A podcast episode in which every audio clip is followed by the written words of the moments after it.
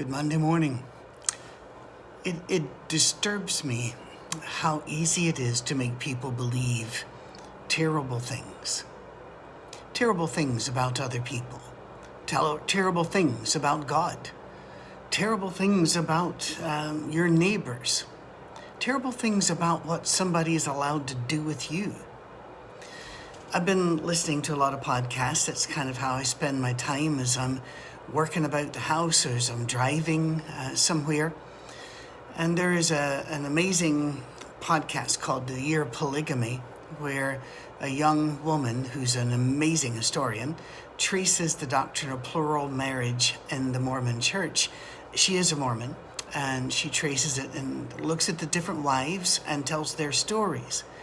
And it is stunning how many times somebody just listens to this guy and he tells them, Well, God told me, and, and if I don't do this, there is an angel standing in front of me with a sword, and he would strike me dead if you don't give me your wife. And how many times this worked? Many times. We're talking people that had more than two and three and four dozen wives. It was predatory. It's also a sign of what the world was like for women back in the 1800s. And all of these things should make us cry and tear our clothes and sit in ashes. It's just horrid. But then I realized this is something I need to learn from as I watched uh, Leah Remini's Aftermath about Scientology, as I watched the special series that she and Mike Rinder did on Jehovah's Witnesses and others, I began to realize there are a lot of parallels here with what we are taught and how easy it is for us to just fall in and say the same thing. So, this is the first of a several part series, and it's going to really stretch some of you, which is should be a good thing, but it's also a terrifying thing, and I get that. And so you can always fire off questions at, our, at patrick at oursafeharbor.com. And when I can get to them, I will. And I almost always get to all the emails. If you've ever emailed me and I didn't respond, please email me again. Somewhere I dropped the ball. I failed, and I'd like to get back to you. All right? Give me another go. We have taught, most of us in our Christian years, that there is a place, a place called hell. And that if you do not obey the Lord Jesus Christ, if you do not believe that He is the Son of God, and that if you do not do, and, and then we're going to go farther. For many Christians, it was just that. If you if you don't believe that Jesus Christ is the Son of God, and you know bow toward Him, they'll take it much much further. And if you don't believe what we believe, our entire set of doctrines, about how churches are organized, how to pray to God, how to remember Him with the Lord's Supper or don't do that, and how you are to sing, and who you're allowed to be with, and what about marriage and divorce, and dancing and playing cards and going to the movies, which is a huge thing for the last hundred years, not so much anymore. Uh, on and on and on. You have to also ascribe to all of these things. And if you don't do it extremely well, then you might think you're going to heaven, but when you die, you will be cast into this lake of fire.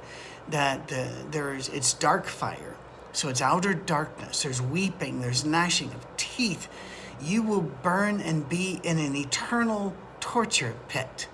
In fact, I can remember the preachers and uh, in my churches as I was growing up, and I'm certainly got these illustrations from other people but they would talk about how many times a, a, hummingbird flaps its wings per second. And I don't know.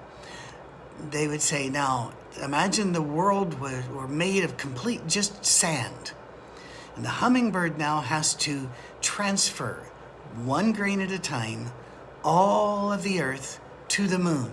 And they'd go through the distances and they'd go through all of this, but he only flaps the hummingbird's wings only flap once every thousand years. By the time it got the Earth to the moon, it wouldn't even be one second in eternity, and you're still there burning. Or they would say, imagine that the world is made completely out of steel, and you set an ant upon the equator, And that ant begins then to um, circumnavigate the globe at the, at the equator. By the time that ant had gone around the equator long, uh, so many times that it had worn a groove in the earth that split it into two equal halves. That wouldn't even be a second in eternity, and you're still going to be there burning because God loves you. How much damage have we done to the, the character and the reputation of God? Now, if somebody were to have said that to me as I was a young man, I would have said, it's not up to us to judge a righteous God. If he does it, therefore it's righteous. And there, there's a bit of um, seeming humility and obedience to God and faith in those in those statements. I get that, and I would never mock anybody who responds in that way. But I would ask you to take another thought. What if we're wrong? Who told you what hell was? And who told them? And who told them? You might find out that we get a, a huge amount of the pictures of hell, not from Scripture at all, but from Plato, from Aristotle, mainly Plato. Long before Jesus was born, they spoke of Hades as a place that was dark and sulfurous, and you wandered about in the heat and the fire, mourning forever. But to them, they thought that's where all people went when you died, that it was just a horrible place. And they had no hope of a resurrection, they didn't have a concept of a heaven. Uh, those were would eventually be woven in by other pagan philosophers and ideas and um, competitive religions, even in the early church.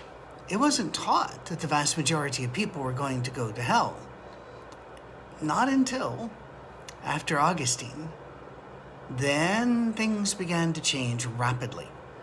Augustine basically says you don't follow the, at that time the Catholic Church, um, and they weren't split in Augustine's time, so it was it was all of them. Uh, you would go to hell forever. And because the Bible says forever. You might even be thinking, but the Bible does say forever. It even says we're going to go be with God forever, and the lost are going to be gone and burning forever. It does. But what we did is we grabbed those definitions, not us, I mean, we're perfectly innocent. Uh, mainly the people in the medieval and the early late Dark Ages um, uh, the early part of the late Dark Ages, they they took these other pagan ideas that were still in society, still in our heads, and they then married them to words in Scripture and pictures in Scripture. The question is, who told them that's the way to use these words? Let me ask you a question. What, how would a person and let's just say Isaiah's day, uh, how would they, uh, what, what was their word for a billion? That's a trick question. They didn't have one. They would say a thousand to mean this a huge number. And sometimes you would have thousands and thousands, which meant, oh, it's so big, ever so big. And then rarely, and in scripture, look for it, very rarely, you will see something like 10,000 times 10,000. And that to them was just an imaginary number because it was just too large to be a real number. Why? Because they had no need of a, of a word that meant millions, billions, trillions. They had no need of these things. There are many languages and dialects around the world, even today, that when you count, don't go up very far. Because after 10 in some languages, after 30 in some other languages, you really don't need that number. Because there is nothing you're going to be talking about where you can refer to anything bigger than 10 or 30. I've got 30 cows. And you could say 30 cows in abundance and everybody would know, okay, more, more than 30, but there's no word for that. When the Bible talks about the word forever, we, in our language, and in most modern languages, have a real pretty good grasp on what forever means. It, it means without end. It will continue. Doesn't mean something is ended forever. It means that it will be continuing forever. At least that's the way we look at it. But then, if you look at Bible words that are translated forever, you find that um, it didn't mean that to them. In the King James Version, you'll find it 54 times. The New King James Version uses the word forever uh, only 32 times. And I grew up, in my, my tribe, the favored translation was the American Standard, not the New American Standard, that wasn't around yet, but the American Standard Version of 1901. And it, only uses it 13 times in the whole New Testament. The NIV uses it 14 times. Once you leave these more literal mainstream translations, you'll find that the word hell disappears. And there are some who've even written books on the tragedy of the word hell disappearing. Problem is, the word hell and the word eternal, and the, they meant something different back then. And if you ask who told you about and who told you about, and you get back to somebody in Isaiah's day, Ezekiel's day, and, and in Job's day, and Job had no concept of the afterlife that was consistent. He was in and out of that thing. Um, and and there, are, there's, there is a jumble of thoughts about the afterlife in Scripture. If we're being honest, and we have to be, this is a who told you about. Hell is disappearing from the Bible because the word we've been translating hell doesn't really work right. We'll get into that. And not only is the word hell, we're also changing our concept of what God plans for those who reject Him. Be very careful, Dr. Campbell Morgan said, when you use the word eternity. Quote, we have fallen into great error in our constant use of that word. There is no word in the whole book of God corresponding with our word eternal which is commonly used among us, means absolutely without end. That is Dr. G. Campbell Morgan, out of his book, God's Method with Men. That's not a modern book, uh, not a recent book. The fact is, we used to know this. It really got stripped away from our churches. And when I say our churches, I'm not talking about the one, excuse me, necessarily, in which I grew up. I'm talking about uh, evangelical churches, and here's the big giveaway fundamentalist churches. It really kicked off in the early 1900s. And by the time we hit the 1940s and 50s, it became so mainstream, people assumed it had always been taught. They didn't ask who told them, and who told them, and who told them. We normally run to passages that say forever and eternal or without end whenever we talk about the torments of hell. But is, is that fair? Is that biblical? Or is that merely traditional, perhaps based upon the translation of manuscripts by long dead scholars who did not have the oldest manuscripts, which have been found long since they passed, or they didn't have the ability to cross examine by using other text you need to know what I mean by this. We have, uh, we have quite a few ancient texts of Scripture. Very few are complete by any stretch of the imagination. We have a lot of fragments, a lot of pieces. Um, and to say that we believe that the original manuscripts were completely without error is a statement of faith that the Bible never asks you to make, ever. Uh, that is just saying, well, I believe it because I believe it, because there's there, nobody asks you to believe that. However, we have all of these scraps, but you might not realize how much ancient literature we have. I was in the British Museum as a teenager. If you've never been to uh, the British Isles, go. As soon as COVID restrictions allow, go. And one of the, if you're a history nerd like I am, I'm not a historian, I'm, but I'm a scientist, but I love history. You will go to the British Museum. It is free, and you will stay there for a week and not see it all. It is amazing. Well, I can remember walking into several rooms. I was being escorted. I'm not an expert that would be given secret access. anybody can enter rooms at certain times. They close and open as they wish. And these places were piled with manuscripts. I didn't try to do a rough count, but I, I would say probably thousands in this one room, rolled up and shelved papyri. And I said, what, what are all these about? And the, the docent leading the, the group said, We don't know. Um, they're basically just accounting and day to by day measurings and such like this and censuses.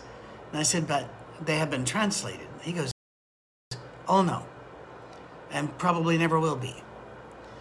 And that just shocked me. It outraged me a bit. It um, it scandalized me. I'm going, but but what? There might be amazing things in here. He said, Well, we do have scholars. We don't have enough scholars, but we do have scholars. And they go and they pick among all of these rooms. I found out there were many, many, many rooms of these. And when they go through them, they take it random, and everyone they pull out are long, repetitive prayers to long forgotten gods. They are accounting, that's a ton of the literature we had. So and so bought three of these and sold to so and so, and the tax was paid to so and so, and here's a prayer to our long forgotten God. That's the vast majority of what they find. Other things they find are really of no more interest than that. You know, my this is me, my land goes to this corner of this river, and this neighbor and I agree. Dead boring, in other words. But there is a value here. And all of these, I'm, I, don't, I really can't use the word millions because I have no idea how many of these things are stacked up. He took us into rooms where they were not scrolls and papyri, but rather they were, uh, or vellum and the like, they were uh, made in clay tablets. And it just boggles the mind to see how many are there. But there is a huge benefit in the scholars translating what they can when they can. We can cross examine all of these materials and see what words really meant. Because we have to guess it a lot. An illustration of this would, I would just say, please uh, go to Bible Gateway on, on, on, your, on the web or, or whatever Bible app you've got and read the book of Job, four or five different versions, and you'll find they read different because the Hebrew in there is so old. A lot of the words we're guessing at. Well, when you get more and more manuscripts, you can interrogate them and find out what the words more likely mean. It's one of the reasons why hell is disappearing from our Bibles, from 54 times in the New Testament in the King James to um, 14 times in the NIV. Is this somehow we're trying to hide the doctrine of hell?